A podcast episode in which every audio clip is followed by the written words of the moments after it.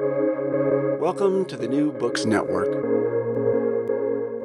Hi there, and welcome to New Books and Music, a podcast channel on the New Books Network. Uh, my name's Franz Nicolay. My guest today is Sanneh, who was born in England, lived in Ghana and Scotland before moving with his parents, who were academics, to the United States in the early 1980s. He was a pop music critic at the New York Times from 2000 to 2008, um, has been a staff writer at the New Yorker since then. His first book, just out on Penguin, is called Major Labels A History of Popular Music in Seven Genres. Kelefa Sanneh, thanks for coming on New Books Network. Thanks for having me. I feel like this is a, a conversation of uh, one or two earlier music conversations that we had many years ago. Yeah, at least 15, to paused for 15 years and, and about now to be picked up. If I recall correctly, your band, The Hold Steady, was recording, was it Boys and Girls in America, maybe? I think your piece came out right when right when Boys and Girls came out. Yeah, that weekend. Yeah, so you you guys were in the studio finishing it up, and I remember have like talking to you about punk and hardcore in particular. Do you remember that that and like about what punk and hardcore meant to a new generation of kids and if a new generation of kids who had that punk and hardcore sensibility whether they were still getting out of the punk rock movement what you and I got out of it or whether people with those inclinations would be finding it in other genres. Am I am I misrepresenting or do you, do you have any recollection of that? Uh, I have no recollection yes, of that, but it, yes. it, remain, it remains a good question. That that means I'm I'm I'm at the advantage. You were arguing, and, and now you can definitely tell me if I'm representing your position right. Because I remember thinking about this for a long time. You were saying, like, no, I was kind of saying, like, yeah, the new punk, it's it's like some rave thing, it's some hip hop thing, it's like some totally other music that's resonating in that way that punk did for me as a teenager. And and your position was more like, no, there's still punk, and there's still like like there's these crusty folk punk bands, and there's all sorts of bands that are still playing what you would call more or less punk music and are still offering something to those kids that have that desire. You were basically arguing that punk was the new punk. I mean, as you as you point out in the book, punk is one of those things that is is to some extent a way of seeing the world more than it is yeah. a kind of music. Yeah. Um, and well, it's you know, both, right? Well, that's it. Okay, let's.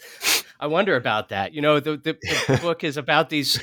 You're you're you're ide- identifying these genres as as communities as much yeah. as musical styles, and yes. I, um, you know, like punk, country, and hip hop are are are identities. These sort of quasi religious gatherings of true believers in a way that I I was one. I wonder if I w- agreed that that was true of some of the other ones.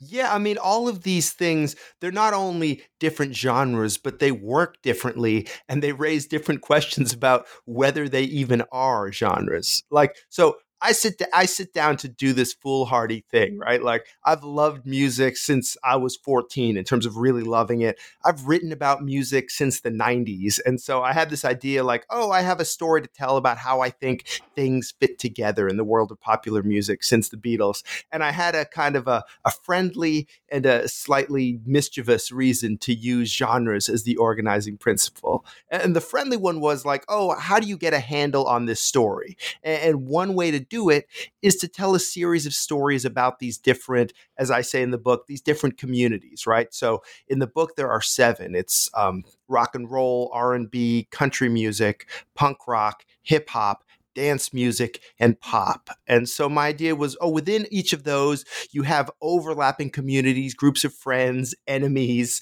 manifestos, arguments, and ideas about what music should sound like. And that this was a way to tell a coherent story or a coherent series of stories about popular music that would hopefully be interesting to experts, but also fun for people who haven't been paying close attention. Um, and are have a feeling there is a difference between house and techno, but we're kind of like too afraid to ask. Um, the more mischievous reason to make it a book about genres was because I feel like genres kind of get a bad rap sometimes. People like me, and I'm probably guilty of this myself, music critics um, and musicians sometimes praise artists for crossing genres, mixing genres, transcending genre, leaving genres behind, right? You're not just an R&B singer, you're also drawing from all these other influences as if that's a good thing and as if there's something wrong with being quote unquote just an R&B singer, right? And in the book I argue like no there's nothing wrong with that. Luther Vandross never had a number 1 pop hit. He was very clearly quote unquote just an R&B singer but he was amazing and the fact that he was so firmly within the genre meant that r&b listeners could kind of feel like they claimed him they owned him um, but you're right like some of these genres are a little bit more of a flag to wave i would argue that all of them in their way are identities, right? Like no one is necessarily waving the flag for like dance music, but people in that world who are DJs or are producers and their tracks have some relationship to the world of people getting together and dancing, I would argue that they're music and their identities are deeply shaped by that. The, the questions that they ask about their tracks, even the idea, if you're in that dance music world, that putting out a track that's not that danceable or where the beats per minute is is unusually high or unusually low, even if you do that, you're doing that knowing that you are rebelling in some sense against the expectations that surround you. And and one way to tell whether someone is part of a community is what they want to rebel against, right? You know you know someone's a country singer if they're railing against Nashville because no one else would really care that much. And so that is the argument that I make that all these seven genres are communities in different ways and that they function in different ways, but that there is a sense of commonality and there is this dynamic of inclusion and exclusion that defines any community, especially perhaps musical ones. Right, and you point out that the one of the benefits of that identity and staying being within that identity is that it gives insiders more room to experiment. Yeah, it, it, yes. In a, in a, there there is this this funny this funny push and pull where if you're going to be part of some tradition, you have to have some link to it somehow, right? If you're going to be a country singer, the question is like, what makes you country? And, and, and one answer to that question could be like, okay, maybe you grew up somewhere else and you know you live a hipster life in Brooklyn, but you're obsessed with the sound of banjo and mandolin and pedal steel, and so you make music that sounds very country, even if that's not exactly your lifestyle, right? That's one way to be country. But the other way to be country is the the Dolly Parton path, if you will, which is to say you grow up in that culture, you feel that culture in your bones, your cultural identity is country, and if that is the source of your country authenticity, if that is the source of your connection to country music, paradoxically that might give you more freedom to make a disco record like Dolly Parton did and still be super country. You hear that on the radio now where there's a lot of songs that are basically rock songs, sometimes pop songs, borrowing uh, tools and techniques from R&B and hip hop. You hear programmed drums. You hear um, a lot of electronic uh, tracks. You hear people rapping sometimes or delivering the their lyrics in a very syncopated way. But because the cultural identity is country, because uh, the performers have a connection both to the way they grew up that they think of as country and a connection and a dedication to the country fan base, the country listeners. That connection allows them to retain their identity as country singers, as country stars, even as their music starts to stray. Yeah. I mean, the, the sort of genial provocation here is to be descriptive and not prescriptive, right? To say that, look, look genres exist you know we, we we we can like it or not but these are things that that influence how we how people make and and consume music which genial there, a, provocation. I love that. Well this is one of the things i've always liked about your writing as a critic is this impulse to like not to be yeah to be a sort of generous contrarian instead of a knee-jerk contrarian or an angry contrarian like sort of poke at how the culture sen- settles on a consensus viewpoint um, and the consensus well, viewpoint in in music world certainly is often that um, you know that genre policemen like record executives or pedantic critics are are the boogeyman. Right. Yeah, and and and thank you. That's a, a generous thing you've said about me. I, I, I, suspect we we share a certain mischievous spirit when it comes to music, and, and perhaps perhaps more broadly. I mean, but as a musician, primarily, I'm congenitally sympathetic to this anti-genre point of view. While you of know, while while acknowledging that you're right that they exist. Well, there's two things, right? There's the record industry thing, which certainly when I was a, a full time working critic at the New York Times, which was from 2002 to 2008, one of the most heartwarming discoveries I made was just like how little power, relatively speaking, the record industry had. Like there were there was always some heavily hyped new performer that was supposed to be the next big thing and like more times than not it went nowhere. And half the time when someone ended up selling millions and millions of records you know the executives were surprised and, and sometimes not even that happy about it. I was writing a lot about like southern hip hop in the 2000s and i can tell you like at least a lot of the people i was talking to at labels didn't even really like that music and they were just like really this is like this dude with the, the gold teeth from memphis is selling millions like okay but it wasn't what they would have predicted and it often wasn't exactly what they wanted. So yes like everything else about popular music genres are in part a record company conspiracy to sell you music more efficiently and easily. But the question to me is like well so many record company conspiracies fail like, why does this one succeed? Why does this one live on? It must be because it resonates with something about us. And it must be because as humans, as music listeners, as Americans, like we love forming communities. I, I, write in the book a little bit, and I'm sure you've had a similar, or I suspect you've had similar exa- um, experience in your own life of being like deep into uh, hardcore punk rock world. There was a time in the 1990s, I was going to Harvard, living in Boston, and with a bunch of people, we tried to start a, a hardcore punk collective. I can't even remember what name we settled on, but it was like it wasn't that far removed from like the early riot grrrl meetings right you're sitting around in someone's living room and there's probably some vegetarian potluck and we're talking about like political protest and ideology and putting shows together and there was this incredible energy of feeling like everyone was all together, feeling like we had shared values, both musically and politically, feeling like all the people in that room believed a lot of the same things, all the bands we liked believed a lot of the same things, all the record company, all the like little indie labels, these punk rock labels that were putting out these records shared these values.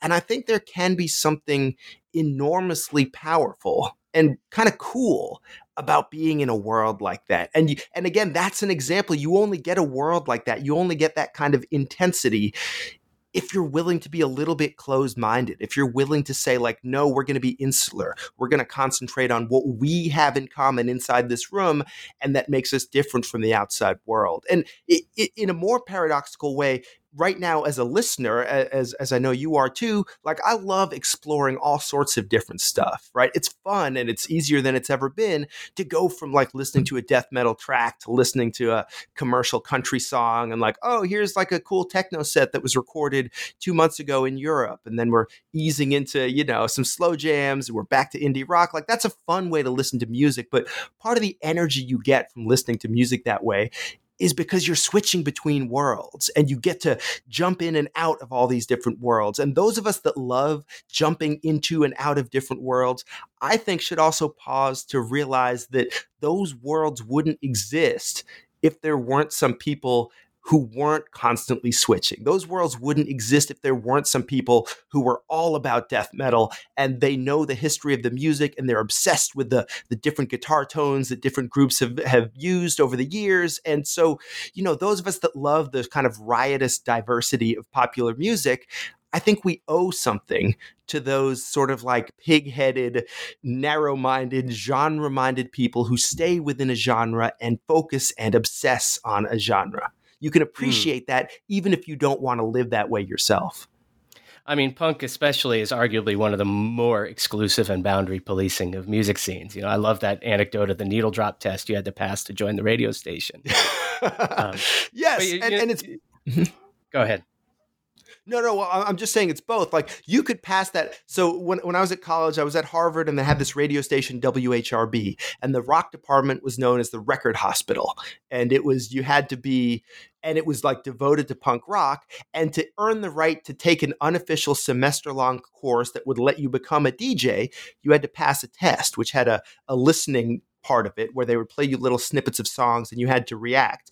And as someone who was later involved in grading these tests, it wasn't that like, oh, you have to recognize all of this. It was just more because a lot of people didn't recognize all of it, but they had a spirit or a feistiness or an imaginative way of responding to this music that made it seem like they could be interesting people. So it wasn't exactly that, but you're right. Like the question in punk rock is often a question of like, what are the genres? And oh, I mean, sorry, what are the boundaries? And and you know, I think every I think every genre has boundaries, right? And often there are paradoxes because every genre finds ways to be inclusive and ways to be exclusive, right?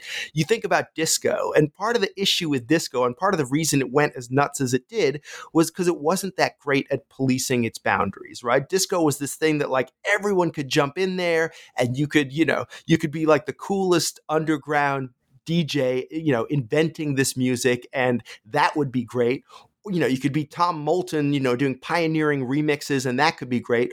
Or you could be the Bee Gees or the Rolling Stones or Dolly Parton or like the Star Wars soundtrack. Like everyone was making disco records. And and that was part of the reason why there was so much backlash to disco right? There was no there was no one saying like oh this is real disco this is fake disco. So it all got kind of like jumbled together in people's minds and like John Travolta ends up becoming in the public imagination like the face of disco right? Because he's in this very popular disco movie. So you know there are downsides and genres sometimes suffer for not policing their boundaries. At the same time disco is there's no genre that is more associated with literal gatekeepers than disco, right? Like disco comes to be associated with Studio 54 and getting turned away from the club. And so it actually does epitomize a certain kind of exclusivity. Freak Out by Chic was written as a protest song after the guys from Chic were turned away from Studio 54. Um, so you know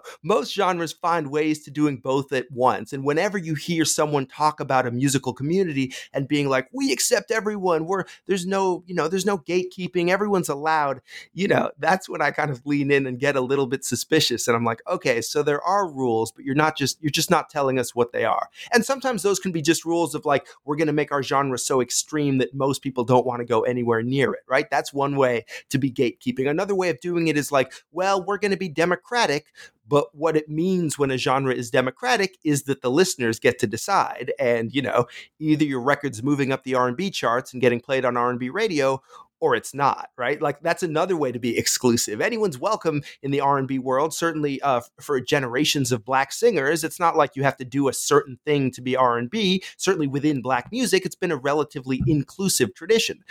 But i think not coincidentally it's also been a uh, tradition that's closely linked to the idea of popularity as the barometer of what's important in R&B. Aretha Franklin throughout her life never stopped paying attention to the R&B charts, which sounds insane with a voice like Aretha Franklin like, you know, who cares? but you know every week she would look and see who's number 1 on the Billboard R&B chart. Why isn't it me? I want to be number 1 on the R&B chart. So again, usually when a genre is very inclusive, exclusivity finds a way to sneak in because that's what keeps the community feeling like a community. Yeah, when you were talking about your experience in the Punk Collective, I was rem- i have been reading that uh, the Vivian Gornick book that just got reissued, "The Romance of mm-hmm. American Communism," in which you know she's it's an, this oral history of the old leftists and even the ones who had renounced it still remembered their time in the party as having been the most sort of vibrant and alive time of their lives. Um, yeah, uh, it's fun. Know, even in the in the experience of you know if someone's excommunicated a friend or a family member like that that they're they're they're putting up that border and so i right. wondered if the connection you make between the negative identity of punk you know that it taught you to hate music too as you say um, and a sort of residual affection for that kind of negative identification feed in any way your sympathy for these genre boundaries yeah, I think they do. I mean, certainly you know that something like that punk rock radio station helped me think about genres in a different way. Helped me think about like oh like of course there's a punk rock orthodoxy right? When i was a kid when i was 14 my friend gives me a punk rock mixtape and this is punk rock broadly defined right? It's it's sex pistols and and um, Dead Kennedys, but it's also like college rock bands like Firehose and Too Much Joy. And um, so this was punk broadly defined, but of course, and, and, so it took me a little later to realize like, oh, punk has an orthodoxy.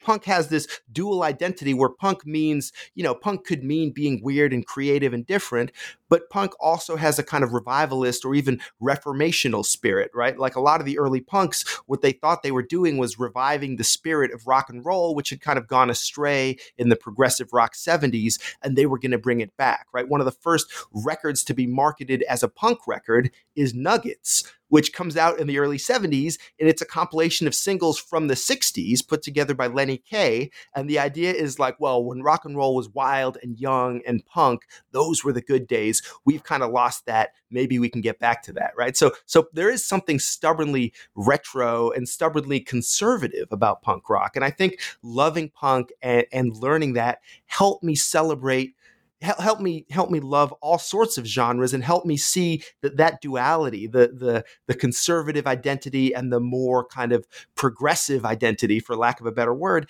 exists within every genre right rock and mm-hmm. roll turns out to be you know of the seven genres i talk about rock and roll is in some sense i argue the most traditional which is to say, like the basic setup hasn't changed that much, right? You get a, a drummer, a bass player, a guitarist or two, keyboardist, very important, Franz, and uh, and a singer, and like that's your, that's your lineup, right? And um and that hasn't really changed. And in fact, like even the bands haven't really changed. Like there's always new rock bands, but it's 2021, and if you meet someone who says they love rock and roll like that, like rock music is their thing, they're probably into Led Zeppelin. Like they probably like the Rolling Stones, whatever else they might like. Whereas country music, I think partly because it is so focused on its audience has to change with its audience because and and so the rules turn out to be actually less hard and fast and in that way country music is sonically i would say in some ways less conservative than rock and roll. It's always changing. Do we have a fiddle player? Do we have a string section? Are banjos in? Or banjos out? What's up with electric guitars? Are we allowed to use drum machines? There's a constant evolution and, and, and because of that you get a, a big audience of listeners who think like, oh man, something's gone wrong. Like th- this stuff they're doing in Nashville, it's not even country music anymore, right? And that's one way you can tell that a genre is still evolving, and it, it creates that feeling. Same thing with hip hop. You know, you have people who grew up on people who grew up on hip hop um, on Jay Z. Here, here, what you know, here NBA YoungBoy, and they're like, man, this this this hip hop is not the same as it used to be. Just as people who grew up on Run DMC would hear Jay Z and they'd think like, I don't know what's up, what's up with hip hop these days. It's not what it used to be. Um, I think science has proven that hip hop sounded best whenever you were in high school, um, and I think that true of most I, music. I, I think yeah, yeah, absolutely. So I think that um, yeah, I, I think that that's right. That that that sense of sometimes a certain amount of gatekeeping, which again exists in every genre, can go hand in hand with changing in certain ways while staying the same in other ways. And most genres have to find a way to do both. Yeah, I mean, you say a community feels more cohesive when the genre shrinks, not when it expands. Yeah. Which is maybe more of an argument for a community than the genre. And I, I wonder to what extent you think those things those are separable. If it's the community yeah, I mean, that, that become the gatekeepers of the genre. Well, at different at different times, it works different ways. I mean, obviously, as you say, and that's true. The community is more in the forefront when the genre is smaller. You know, the 1980s were a time of real crisis for R&B. The great critic Nelson George publishes "The Death of Rhythm and Blues" at the end of the 80s, and his idea is like Prince is going pop, Michael Jackson is going pop. And like, yeah, that's great.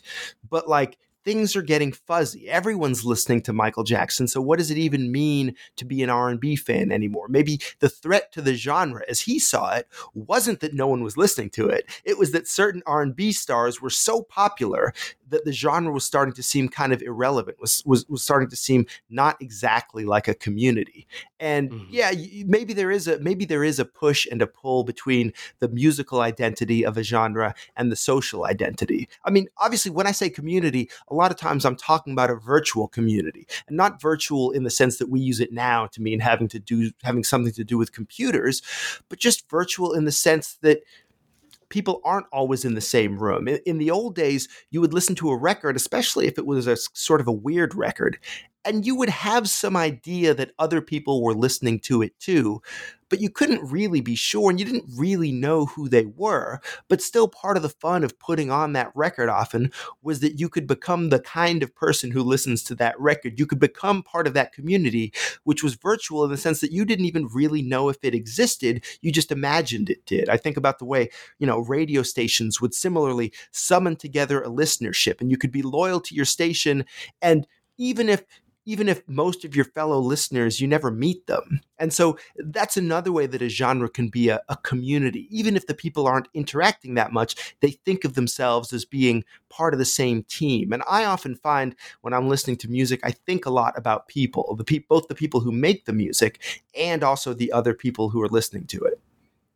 Right, and the the greater the identification, like the I'm thinking the, the, the sort of defunct accusation of selling out is is is most dangerous for people, for artists or politicians. The more closely they're identified with the community.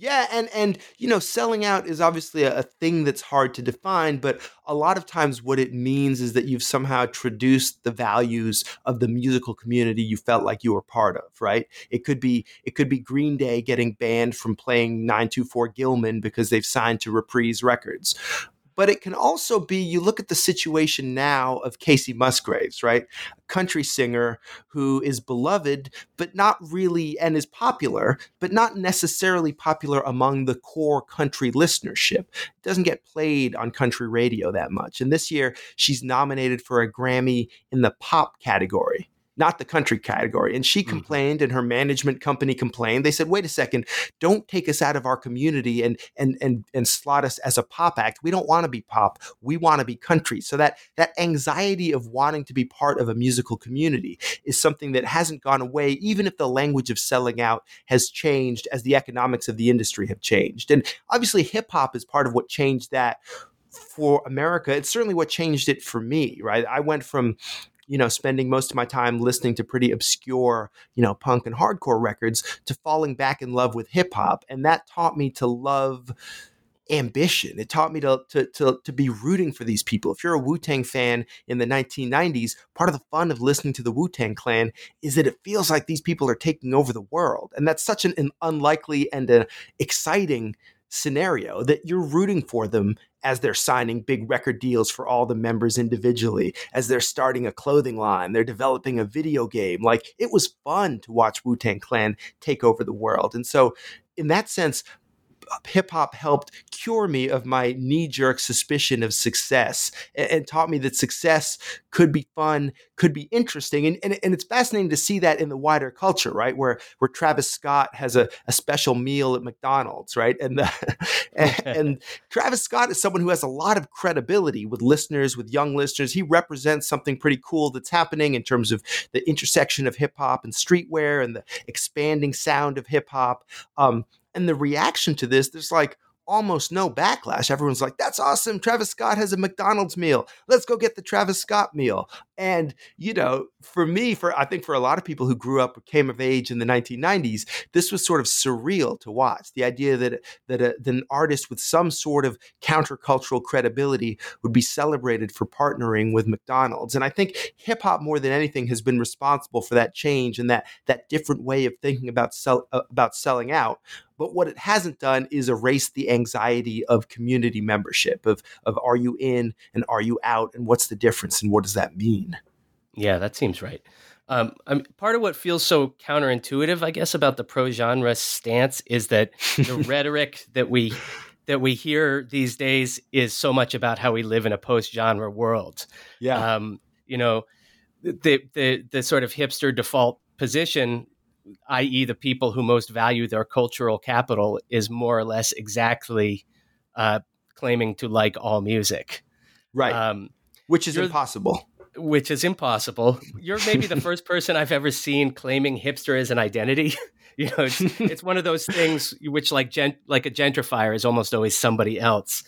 Right. Um, yeah, know, the, the, H word. What hipster, makes you want to claim it? Yeah, let's talk about that. Um, well, you know, I think um, I'm I'm I'm skeptical of any term that is that people claim is always bad or always good, right? And a lot of these cultural markers have elements of both. And hipster, the reason hipster becomes a very useful term in the 2000s is because you have a kind of a new generation of young people in cities who are into music and maybe they have something of a punk rock background or maybe some of the music they listen to is derived from punk but they're obviously not punks and they're not ravers they're not devoted to a single genre but they're kind of like interested in a whole bunch of like vaguely cool music. And i think that captures a real thing that's happening. And just as it is easy for some people to sneer at rednecks it's in, it's easy for some people to sneer at hipsters because there's a lot of baggage that goes along with that but I think just as a lot of people reclaimed the term redneck and said, hey, you know what, this does sort of describe me and I can have a sense of humor about it. And like, yes, there are cringy aspects to this thing, but it captures something true about the way I live and the way I think of myself.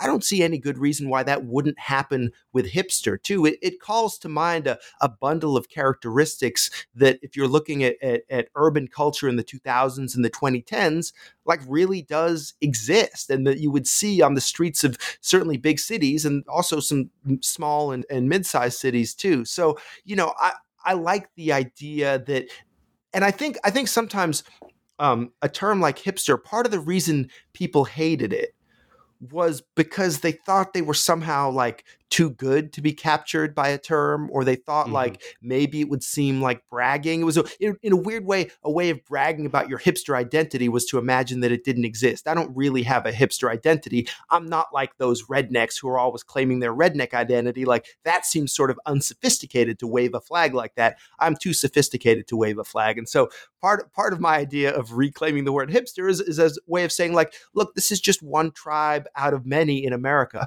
There's nothing all that special about the hipster tribe. It's just like a tribe. It's just a group of people with some shared assumptions and some shared, you know, folk ways. And like, let's not treat, let, let's stop treating hipsters like they are somehow worse, which is a way of saying somehow better than everyone else. It's just another tribe.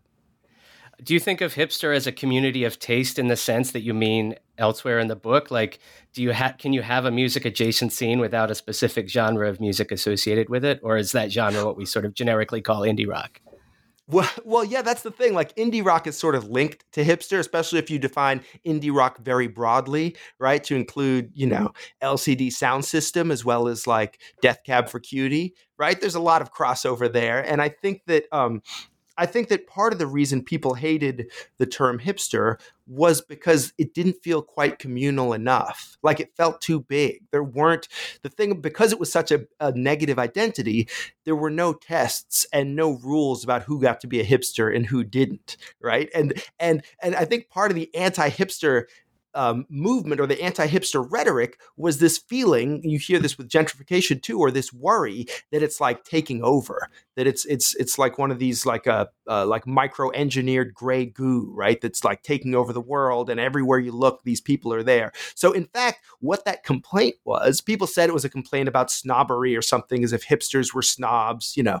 I think the term snob is very hard to define. I think anyone who likes a thing and dislikes another thing could be considered a snob job in a certain context. I think the real the real fear and the reason why people love to hate hipsters was this fear that hipsters were everywhere, that hipster culture was hard to escape, that it was taking over everything, that it was too big, right? It's easier, it's easier, it turns out, to love a culture or community if there are some gatekeepers. If it seems like, no, this isn't just some vague thing that every every idiot is doing in every city. This is like something you actually have to participate in. So I think the people often the people that were most critical of so called hipster culture, what they were doing, even if they didn't know it, was saying that they get uncomfortable when there aren't gatekeepers, when there aren't rules, when there aren't boundaries, like, and that that community seems much less appealing to them if it doesn't have any definition to it. yeah, that's interesting. Also, you, uh, there's a there, you, you mentioned this sort of inherent tension when you're talking about pop music. This inherent tension between popness and hipness. That something yes. that's popular can't be hip, which is it introduces a funny contradiction since the hipsters of the past ten or fifteen years have been so eager to embrace pop music, as you well know. yeah, exactly right. There's, you know, a lot of these terms are relative, right? A lot of them are um, positional goods, if you will. And so, yes, something can only be hip compared to something else or popular compared to something else. Even punk is kind of a relative term, right? Like punk music is punk compared to the non-punk music. It's a it's a structural identity in that sense. And so, yes, for me, that was what pushed me out of the punk world. Is I was like, well, what would be punk to the world of punk? And you know, you, you quickly get into this kind of like double negative situation where anything could be punk to someone to the right person, right? From the right perspective, any anything could seem kind of punk. And similarly with this kind of hipster and pop thing, it, it, was two things at once, right? Like the embrace of pop can be an embrace of a very specific sound. There was this thing that happened in the 80s in the UK and the US where a bunch of genres kind of came together in the aftermath of both disco and punk and created a kind of upbeat electronically influenced, you know, sometimes synthesizer and sometimes drum machine heavy, danceable, tuneful music. And as I said, a lot of these performers came out of the punk and or disco scenes, however, indirectly. And you get this sound in the 80s that ends up being kind of the sound of pop music. When someone says they're a, you know, whether you're talking about Katy Perry or Charli XCX or, you know, or you're talking about hyper pop artists today, you know, when people say they are pop, one thing they might mean is they sound like some of those 80s records, right? We see that mm. in the 2000s with the rise of Robyn, who's like, you know, the, the, icon of hipster pop. She's making these great records that obviously owe a debt to the sort of synth pop of the 1980s, the danceable pop records of the 1980s. And the irony, of course, in America at least, is that like these records are not very popular most of the most of the Robyn singles don't chart. The ones that do don't do very well on the charts. Like it's not like Robyn was ever on the radio. So she was pop in sound and not in fact. Though as we saw recently with the uh, the Red Sox dancing to "Call Your Girlfriend," like those Robyn records really do resonate. So that's a good example of pop functioning as a as a sound and in that sense as a community and in that sense hipsters embracing pop in that sense is hipsters embracing a certain sound that was once considered uncool and is now considered cool right? This is a very familiar process in music. Pop very broadly defined would just be whatever is popular and mm-hmm. and the question is if you're serious about loving pop and are in some sense a hipster like what does that mean like, does that mean you really just like like whatever's on? You know, there are different ways of measuring popularity, but does that mean you just like all the most popular singles or all the most popular albums? Does that mean that your musical tastes are, in fact, like totally normy?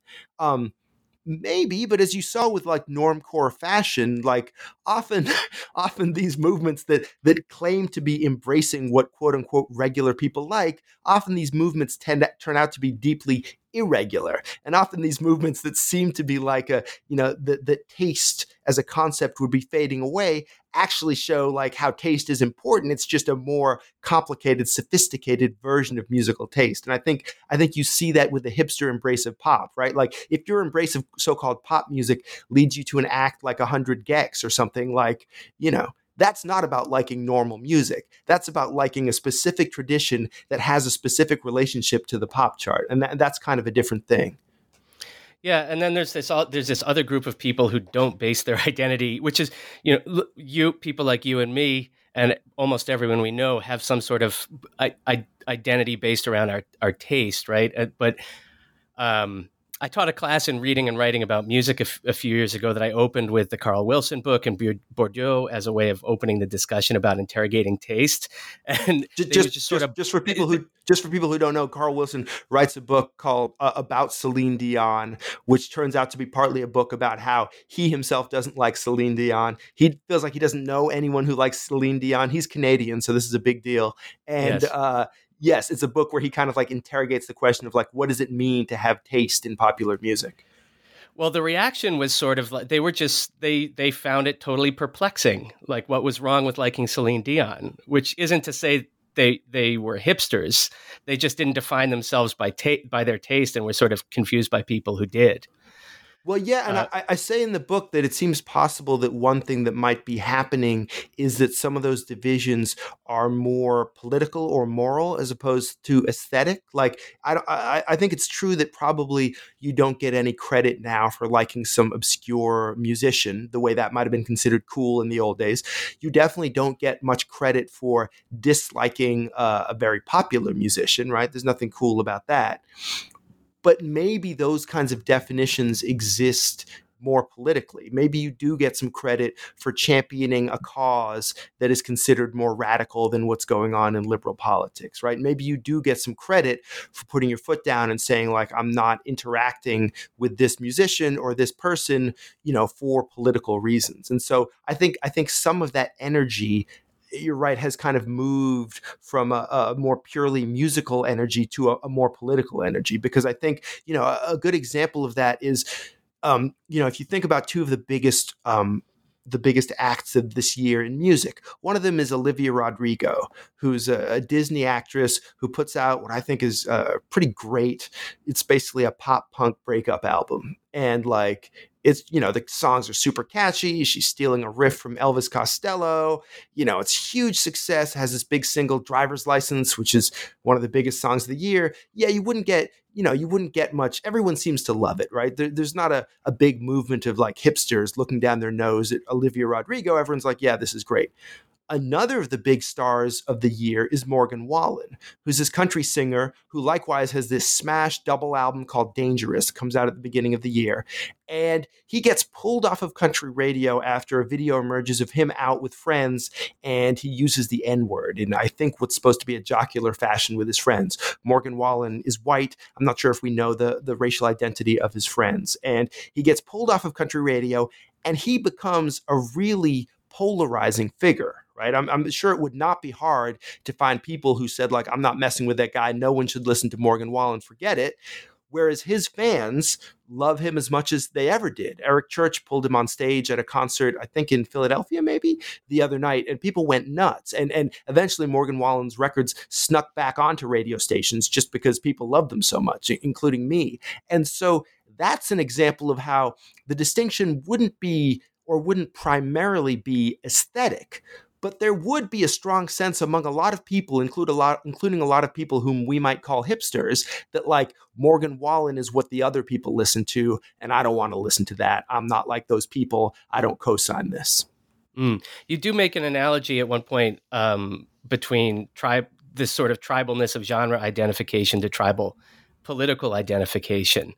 Um, and you mentioned the, the movie Trolls World Tour, in which tribes of trolls devoted to yes. different genres literally wage war. Um, yeah. And I, I, wanted to quote quote you at, at, a little greater length than I than I have so far.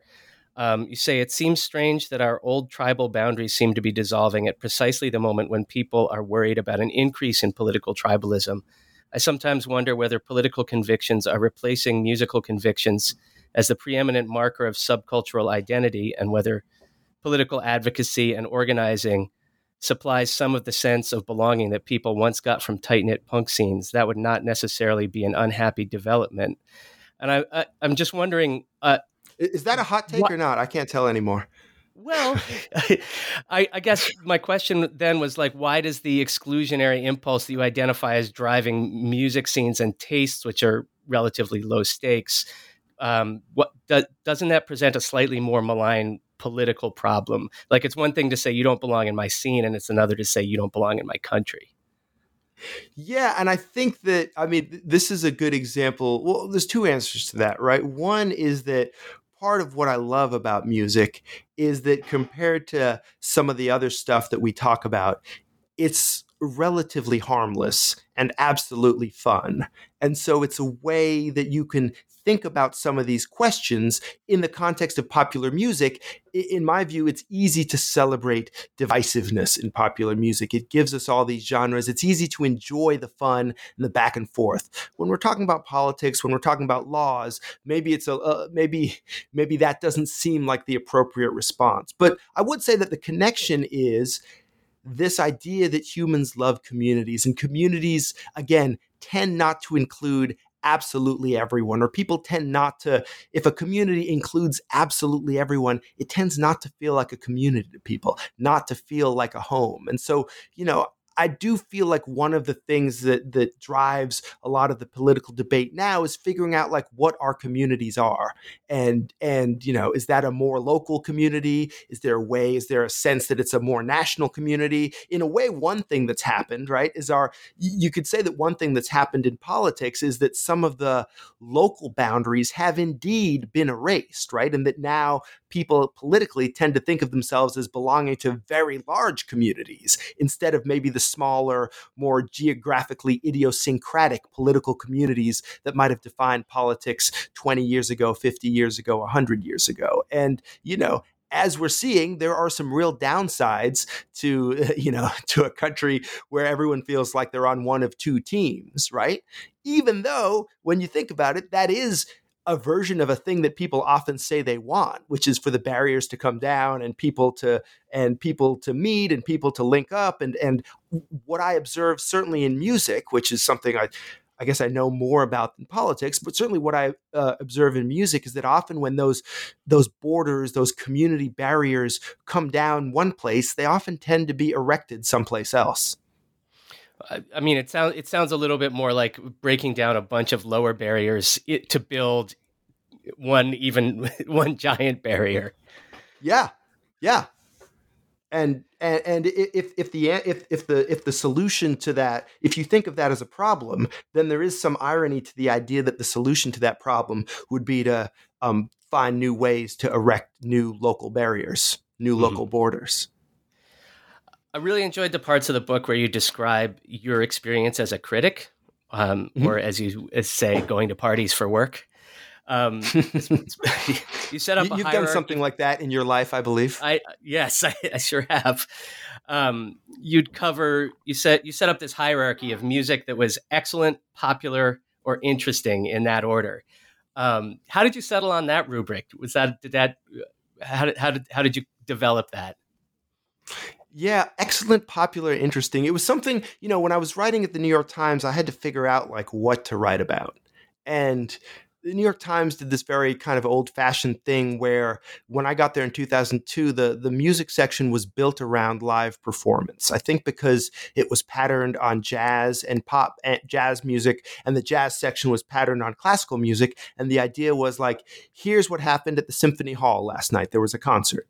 And so we kind of did some version of that. And so, in that sense, we were paying close attention to just because of the way this was set up. As music critics, Jon Pareles was the, the chief pop music critic then, still is, and Ben Ratliff did pop as well as jazz. And, you know, we would be trading emails, and the thing we'd be looking at was like, who's selling tickets? Like if someone's coming to the New York and they're playing the Garden, we're going to write about it. If they're playing Radio City, we're going to write about it if they're selling out Bowery Ballroom back then, even, or, you know, which is a 550, I think, capacity club. You may know better than me. Um, Sounds about right. But, you know, if so, yeah, if someone's selling a certain number of tickets in New York, we're going to write about it.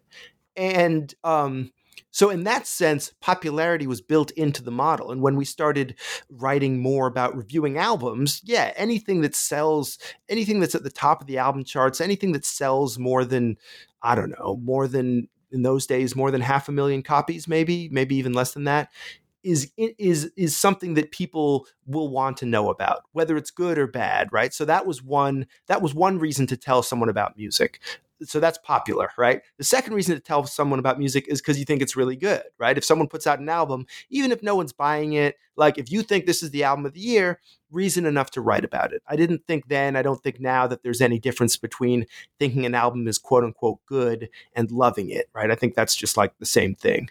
And so, like, if you love an album, great that's another reason to write about it and then there's this third kind of tricky category which is interesting and you know my my my view then and now is that too much writing about music is about music that is supposed to be interesting even though the person doing the story even though it's not popular and the person doing the story doesn't think it's good right? It's like oh th- there's a there's a bunch of refugees from some war torn country and they formed a ska band. It's like uh, okay but like is the album awesome? Are people going to the show or is this just sort of like a story that's supposed to be interesting? Is this is this someone saying like, well, I don't like this music, but this is the kind of music I might like if I like music, and and that's always annoyed me that that that lack of passion the idea like the idea of like i'm not excited about this music. No one else is excited about this music either but you should check it out. I'm like well, why? Um, and so that's why I say that my preference was if those were the three criteria um, popular, good, interesting, my um, or good, popular, interesting. Um, my preference was for for music that was at least two out of those three. Um, and and that I was very skeptical of music that was only interesting and not popular and good. Interesting, of course, is itself an interesting, uh, a complicated critical term, right? Because when I say that, if you have a certain cast of mind, you immediately think, wait, can music be good without being interesting? and and that's a you know that's a, a kind of weirdly deep question right? There's a you know you, you, think about brian eno music for airports and ambient music right? Like is that interesting? Or is the whole idea that it's like not interesting but like that or is interesting just a synonym for good? Like well no because i guess music could be interesting and not good or popular right? Like if the president released a country album and no one bought it and it was bad, you know, that would be worth writing about. That'd be newsworthy. That would be interesting, even if it wasn't good or popular. So I think it's possible. But I also would think sometimes about like going to review techno and it's like, um, you know, you're going to be in a nightclub and it's going to be, you know, some someone just going deck, deck, deck, deck, some version of that for like two hours. And it would be like a really intense and transformative experience. But to the reader, it might sound kind of boring. And as a writer, your job would be to make that sound interesting. And I think, you know, I think if we're being honest, most music writers are biased in terms of music that's easy to write about, right? Like you're biased in terms of someone who's like has a colorful story or has quotable lyrics. Like that stuff is easier to write about. And so when I was doing that full time, I did try to push back against that and write about music that was hard to write about, music that might be perceived I guess wrongly, I would think, as boring. Mm-hmm. As a critic, I'm I'm wonder I'm curious how have how you've how have you experienced being reviewed? well, I haven't gotten the full um, I haven't gotten the full experience yet. I don't think, um, uh-huh. which is to say, people have been really nice to me, which I appreciate. Um, you know, when you when you write a book like this, as you can imagine, it's kind of a daunting task to sit down and write a history of popular music. Um, and uh, you know, there were certainly times when I thought it was an impossible task, and times when I thought it was a bad idea. Eventually, I realized uh, at, at, the most, only one of those was true. Um, and uh, but but the, the, hope when you do that, and and, and you know, I kind of got used to the the drug at the New York Times of being in print like every other day. You get that little adrenaline hit of like, hey, they printed my words in a newspaper and sent them out all over the city, all over the country. Like that's awesome.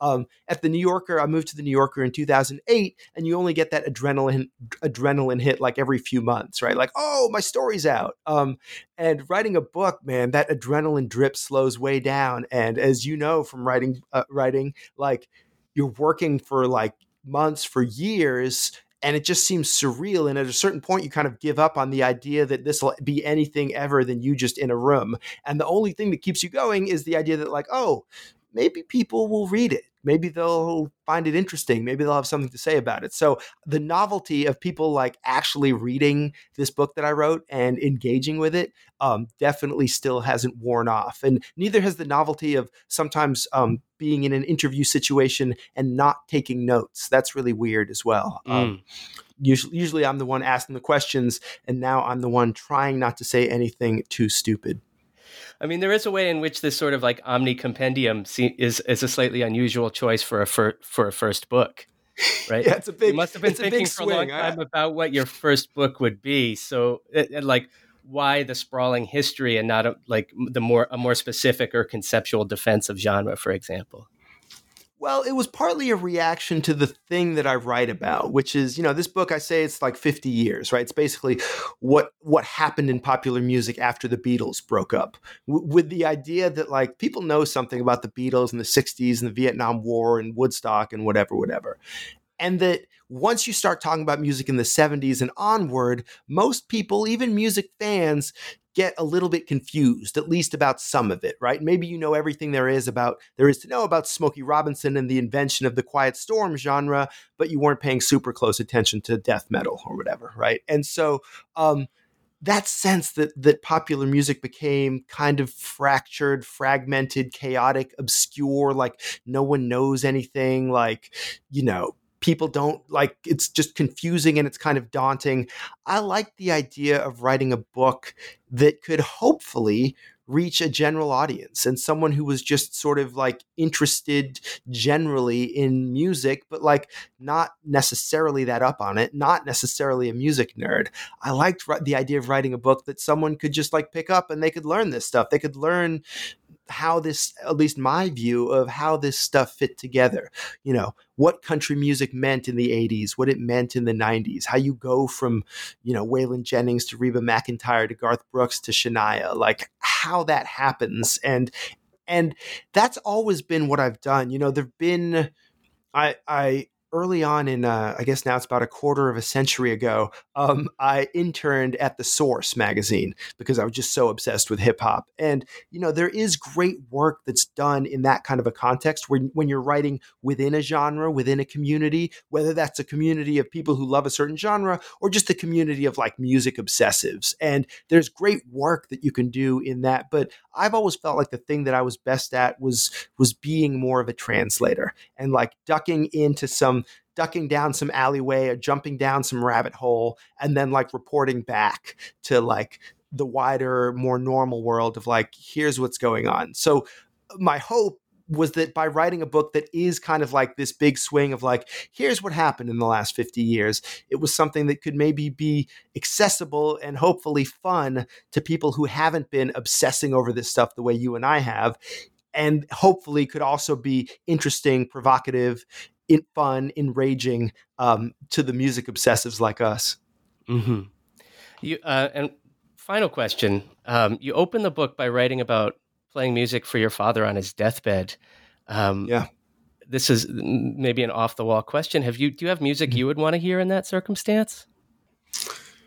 It's a good question. I don't, you know, in, that circumstance, it's partly, as I learned, it's partly about the about the family, right? It's partly about what they want to hear, what they what they what they connect to you. When when I'm, I, you know, the music I do have music I use as like background music. It's often you know house and techno and some some electronic dance music on the slightly more minimal side. I find helpful when I'm working. When people ask me like my favorite song, sometimes I say "All Night Long" by Lionel Richie. Um, I love that song. I love the the post disco groove. I love the uh, I love the interjection in what was I believe supposed to be, but then wasn't af- actually an African language.